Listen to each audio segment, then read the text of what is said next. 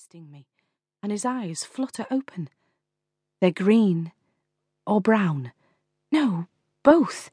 Kind of forest coloured. More importantly, they're the eyes of someone very much alive. I watch in astonishment as he blinks and wriggles his jaw from side to side, as if awakening from a deep sleep. He looks at me, and I laugh.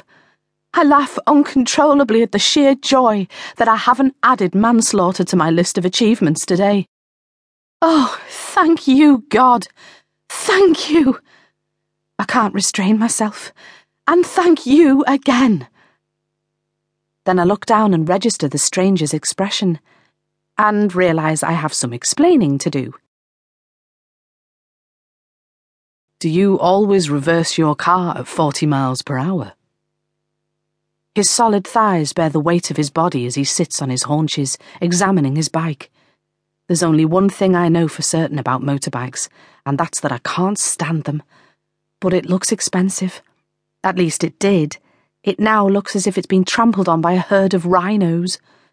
Look, I'm sorry, I say, trying to retain my cool, but it was nothing like 40 miles an hour. He turns and glowers. He's physically imposing, with arms that flex as he yanks a piece of bodywork. It was fast enough to nearly kill me, he snaps. Oh, let's not exaggerate. I smile nervously, attempting to lighten the mood. Exaggerate, he repeats, making it clear that my attempt was far from successful. I don't need to exaggerate. You knocked me out cold. Despite the circumstances, there's something about the way he says it that's mesmerizing.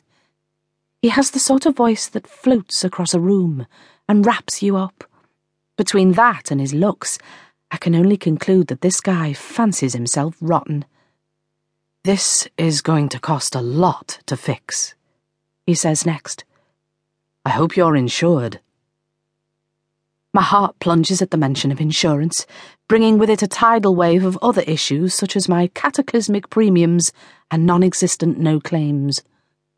Of course, I say in my best non committal tone, the one I've taken years to master. Though, maybe. I'm about to offer to cough up and not even consult my insurance company when I pause, scolding myself for almost falling into such an obvious trap. I read an article recently reinforcing the importance of never admitting liability in the heat of the moment, no matter how tempted you are to start apologising. It struck me at the time that this is possibly where I've been going wrong, as well as causing all the crashes in the first place, of course, but we won't dwell on that. Did you say something? He asks, fiddling with another knob on his bike. He looks up with brooding eyes. I smile sweetly. No. Right.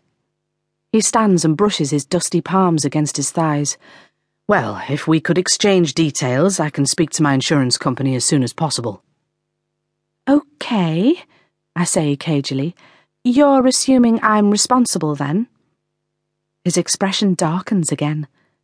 Of course you're responsible. Well, I reply, sucking my teeth, I think it's up to the insurance companies to decide that. This doesn't go down well. Let me get this straight.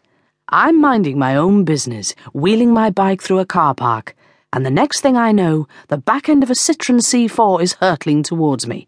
If I could explain. You didn't consider the possibility that something or someone might have been in the way. In fact, from what I saw beforehand, you were too busy talking to yourself to consider anything. I wasn't talking to myself. I was practicing. You just slammed your car into reverse and off you went, at 40 miles an hour. We lock eyes. It was not 40 miles an hour. I fire back through gritted teeth. And as for the talking to myself thing, fine. I cross my arms. I was talking to myself. So what? It was a significantly more pleasant conversation than this. A second passes, and I'm sure his lip almost twitches into a smile. Look, I say, deliberately breaking eye contact. I already said I was sorry. Did you? I don't remember that. As I recall, I say patiently,